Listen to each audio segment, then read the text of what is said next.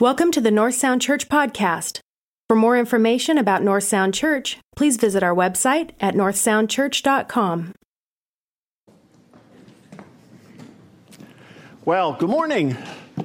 Welcome to North Sound Church. It is so good to see each one of you. So glad that you chose to join us this morning. Thank you, Ensemble. That was wonderful.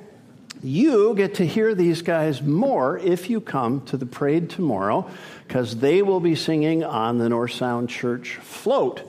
And uh, we are looking forward to them entertaining the thousands of people that come uh, and participate in the parade. As you heard, we can still use some help handing out flags. Our oldest, Barb's and my oldest grandson, Ethan, is six. And I think since the time he was about two, Papa and Ethan would walk in the parade handing out flags. And so we must have done it for about four years now and plan to do it again. And Thomas at four and Grandma, I think, are going to do it this year, aren't they? Maybe, yeah. Grandma doesn't like people looking at her, so that's. oh. okay. Any any anybody have a place I could go for the afternoon? Um, anyway, um, we, uh, we also have a great spot to watch the parade for those of you who, whatever reason, are unable to, uh, to help. Uh, and it's the little white church, which so beautifully decorated for the 4th, uh, thanks to the team uh, who did that. And so um, you're welcome to come and join us there. Um, but for those of you that haven't participated before, truly, if you have children or grandchildren who you think would love walking in the parade with the North Sound float and handing stuff out, um, you would be more than welcome. You just would show up here, Pastor Allen, about 11:30 up there. Yeah, at is that sixth? Is it sixth um, where the where we start? Oh, okay. The little white church, and then up to wherever we start the parade and on from there. So, hope you can join us uh, for that. We are beginning a new series today called In the Beginning, beginning, beginning a new series called In the Beginning. And um, I'm looking forward to it. I have been looking forward to this sermon series. We did uh, something like this a few years ago, and there are key passages of Scripture that we probably should get in every two or three years because they are so important. And Genesis, excuse me, 1 to 3 are just phenomenally important. So we're going to spend the summer, excuse me, looking at Genesis 1 to 3. There is so much here, and I want to encourage you to read and meditate on these chapters, chapters 1 to 3, um, when you have an opportunity. Perhaps work it into your devotional life this summer. Um, there are some resources that I have used that I mentioned to you. Uh, Creation and Blessing, a guide to the study and exposition of Genesis by Allen Ross, The Genesis of Perfection by Gary Anderson, and the Word Biblical Commentary for Genesis 1 to 15 by Gordon Wenham. Um, I mention these today. I may not mention them again, um, and they're a little um, not light reading, so you may want to, um, you know, if you may want to plan on wading in if you go that direction, but they're good resources. This morning, I want to start with one small verse. In the beginning, God created the heavens and the earth. Genesis 1 1. The Hebrew is Bereshith bara Elohim. In beginning, God. And it's the way Genesis 1, and indeed the entire Bible begins in beginning, God. And as we read this, we um, need to understand that Hebrew is a little bit different than English in the Hebrew Bible. And I, I, I, did a screenshot of this passage, Genesis 1 from the Hebrew Bible, and wouldn't you know, I couldn't find it when I was loading up the PowerPoint this morning. Um, Hebrew is really kind of crazy looking stuff. It's kind of like hen scratches. Um, and it's difficult, at least it was difficult for me in seminary. Um, wonderful story when I was in seminary. I heard about a Hebrew professor who was, as he was smoking his pipe, was looking at this passage and he could not make sense because the Hebrew is looks like squiggles to us, and it has little dots on it. And the dots were added sometime later. They're called vowel pointings, and the vowel pointings um, give us some indication of how to pronounce uh, the Hebrew words. But this professor was, was, was profoundly perplexed by this passage uh, until his wife came into his study bringing him coffee, looked down on his Hebrew Bible and proceeded to knock off some of the ashes that had fallen from his pipe. And now the passage made complete sense to him. Hebrew was something, as I said, I had to study in college or had the privilege of studying in college. I got an A plus in Hebrew, but I remember almost nothing, which is, which is tragic today uh, for that to be the case. The one thing that I do remember is the Hebrew word for tent. The Hebrew word for tent is ohel. and as a seminary student, it was kind of cool to be able to say ohel. Uh, and mean tent, right? That was just the way, uh, the way it went. So, as we approach Genesis 1, we want to point out that there are two fundamentally different worldviews, two fundamentally different ways that we approach life.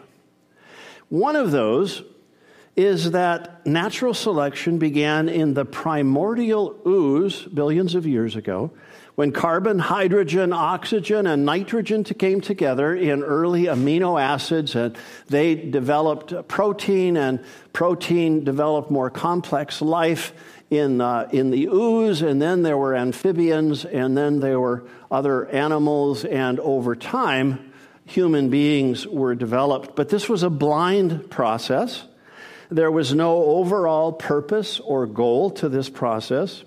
And while individuals now, today, at this point in that process, may have developed some sense of purpose or meaning for their lives, the fact of the matter is all who live die, and their remains turn back to dust and eventually with little trace of them having ever been here at all. That's one worldview. Genesis 1 to 3 offers a very different view of human origins. It begins with the words, In the beginning, God. Those words are the reality, and the reality they represent change everything. Because whether God took 13.7 billion years or whether he did it in six, did the creation 6,000 years ago. The point is, is that he was the one behind creation. He was the creator, and our universe and our worldview has intentionality. We are here for a reason. God is the creator. He created us and the world for a purpose. We connect with the divine purposes of God and we help bring creation forward in relationship with God. we work and pray for what the Lord's Prayer says that we did just a few moments ago Your kingdom come, your will be done on earth as it is in heaven. That's what our calling is in a purposeful universe with a creator. He has brought us into fellowship with him, and now he calls us to carry forward that creation. And as we do that, our prayer is, Your kingdom come, your will be done on earth as it is in heaven. We not only have meaning and purpose in our own lives, but we are a part of God's big plan and have that wonderful promise that this life does not end at 90 years of age, but because of the resurrection of Jesus Christ, we shall live forever in great fellowship with God, continuing to live out God's divine purposes. So, like the good Bible interpreters, we want to ask ourselves some questions about the text that we're looking at today. And one of those questions is why this account of creation was written.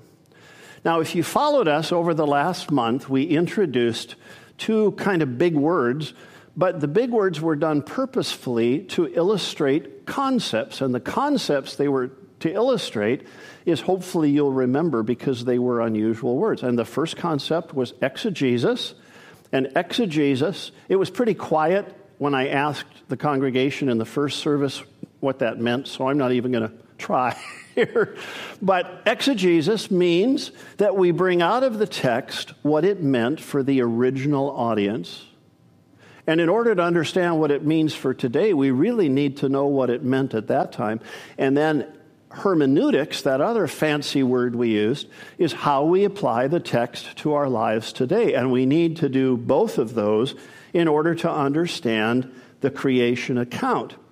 And so the creation account gives us a profound theological understanding of the uniqueness of Israel as God's people. And the first audience for Genesis chapter 1 was indeed the people of Israel. And it showed them the purpose of creation. It talked to them about a creator.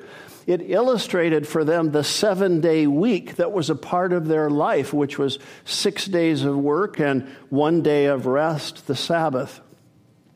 There's an outline that Ross, one of the authors I mentioned, gives us of some key elements that explain this basic theme, and I want to hit them fairly quickly with you this morning. The first one is that the creation story reveals the sovereignty of the God of creation. God made everything, therefore, God is the one who is in control of all things. God made everything, therefore, God is the one that is in control of all things. Think of how powerful a revelation this must have been to the people of Israel. Remember, in this time, they were surrounded by other nations who worshiped other gods. Their gods were false gods, but they still challenged the one true God for allegiance and love. But the other gods were identified with the moon and the stars and animals and rivers and you name it. And so it was obvious that the one true God actually made everything in the other nations that the other nations identified as gods. But unfortunately, the people of Israel were tempted to worship the gods of the other nations. God destroyed the gods of Egypt. In Exodus 18:11 we read about that in Numbers 33. And he destroyed the gods of Canaan in Joshua 10 verses 12 to 13. So that's exegesis. That's looking at this passage and seeing what it meant for the people of Israel. But now we're going to do a little hermeneutics and we're going to talk about what this means to us. What does it mean to us today? Well, have you noticed that we live in a time when people serve other gods? Have you noticed that? People around us don't worship the sun, moon, stars, animals, etc. There are no doubt that many gods are still around us that tempt every one of us. But there's one in particular, and that is today, friends, we tend to worship at the altar of personal autonomy. Personal autonomy. It's described by the Encyclopedia of Philosophy as the capacity to decide for oneself and pursue a course of action in one's life, often regardless of any particular moral content. So, in other words, personal autonomy means that we worship at the God that says, do what good, what you feel like doing. It feels good. If it feels good, do it. So, in the discussion of abortion, the right to bodily autonomy is demanded fits with our culture. It fits with the cultural God of personal autonomy, doing what we want to do. Recently, Tish Harrison Warren addressed this myth of bodily autonomy in a New York Times opinion piece. And I want to share a long quotation because she does a good job, but this is actually a highly edited version of what she actually says. And I actually encourage you to read the entire thing. She says, Here are three ways that I find abortion rights arguments that appeal to bodily autonomy unpersuasive and ultimately harmful to our understanding of freedom and what it means to be human. She says, first of all, bodily autonomy is limited by our obligation not to harm others.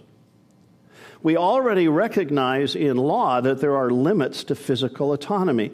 One can't walk down the street naked, even if one wants to, or go 75 miles an hour in a school zone, even if slowing down poses a burden on the driver.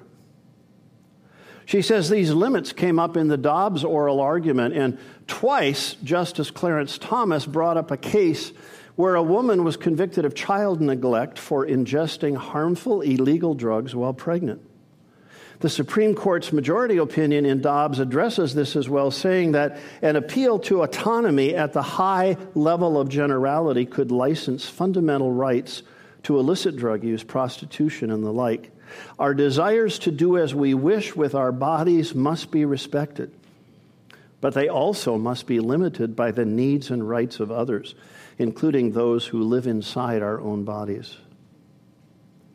She goes on to say the term autonomy denies the deep interdependence and limitations of every human body. She says one definition of autonomy is independence, but no human has complete bodily autonomy from birth to death. The natural state of human beings is to be deeply and irrevocably interdependent on one another. The only reason any of us is alive today is that someone cared for us as children in the womb and then as infants and toddlers. Almost all of us, through age or disability or both, will eventually depend on other human beings, other human bodies to bathe, dress, feed, and otherwise care for us. And finally, the third thing she says is the pressing issue when it comes to abortion is whether championing body, bodily autonomy requires us to override or undo biological realities. She says in the Dobbs oral arguments, Judy Rikelman described what women experience if they lack access to abortion. She says, Rikelman says, allowing, uh, allowing a state to take control of a woman's body and force her to undergo the physical demands, risks, and life altering consequences of pregnancy is a fundamental deprivation of her liberty. But is re- restricting abortion the same thing as forced gestation, she says? Is it correct to compare abortion restrictions to a state taking control of a woman's body and a deprivation of liberty? She says, whatever one thinks sex is and what it is for, whether it's a sacred act or a mere recreational pleasure, all of us can agree that sex is the only human activity that has the power to create life, and that every potentially procreative sexual act therefore carries some risk that pregnancy could occur. She says birth control significantly lessens this risk, but does not entirely take it away since birth control methods can fail. Yet the state does not impose this risk of producing human life, biology does. Except in the horrible circumstances of rape or incest, which account for 1% of abortions, women and men both have bodily agency and choices about whether they will have sex, and therefore if they are willing to accept the risk of new life inherent in it.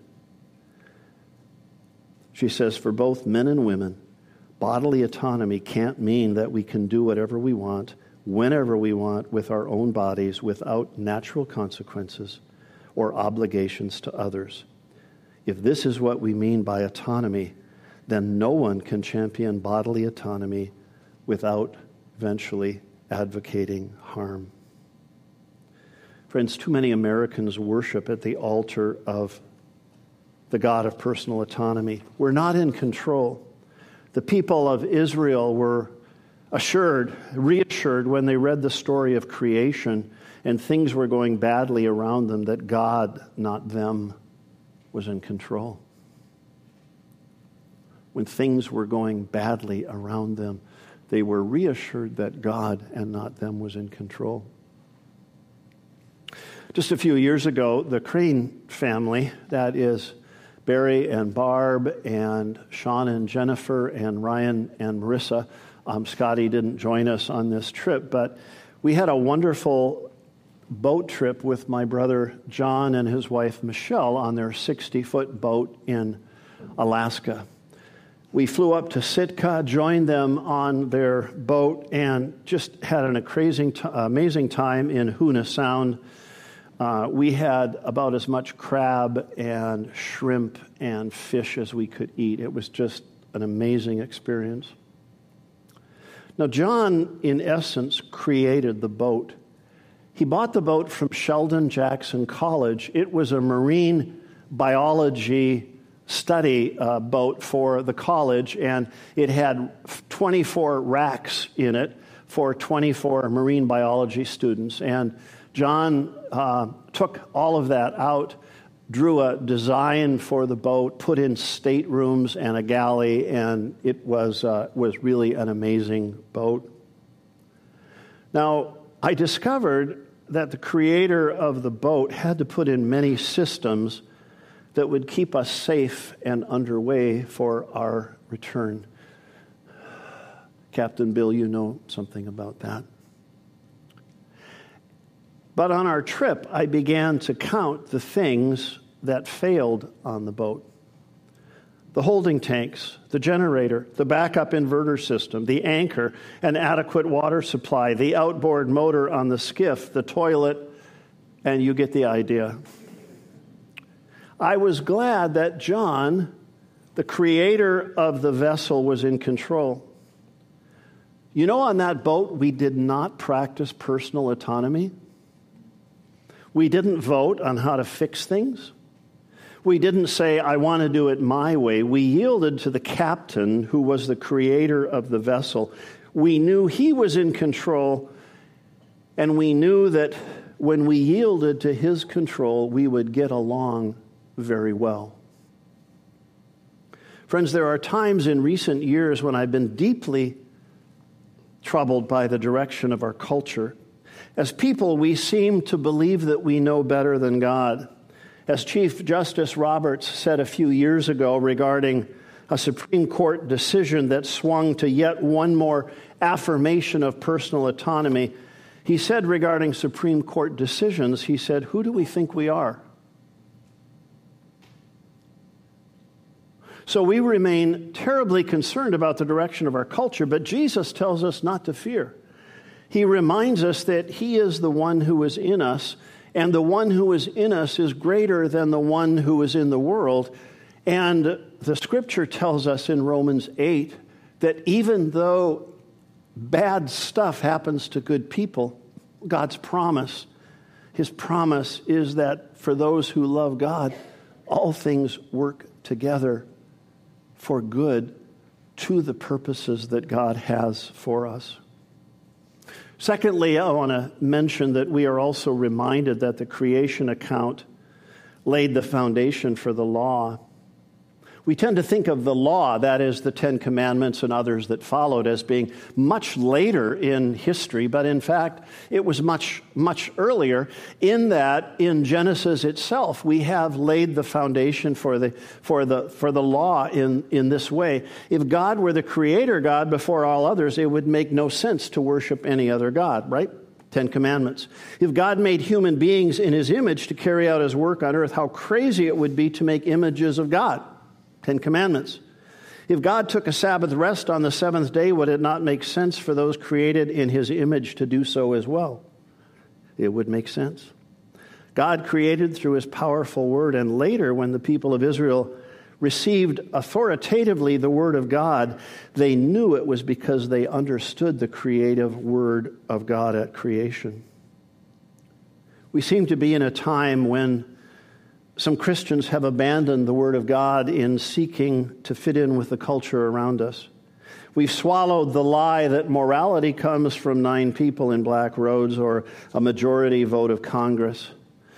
Friends, God wants us to follow His truth and His Word that's found in the Bible. At North Sound, we believe the Bible is the authoritative Word of God. That means it's true. It means that God's will is revealed through it, and we just don't believe it contains the Word of God because if it just contains the Word of God, then we are the ones that go through the Scripture determining what we believe and what we don't believe. And, and where does that get us when we become the arbitrary determiner of truth? We believe the entire Bible is God's Word and needs to be followed. History has shown us that sinful human beings tend to pass by the parts of the word they don't like. We may fail in the application of the word in our lives, but we can't deny that it has authority over our lives, all of it.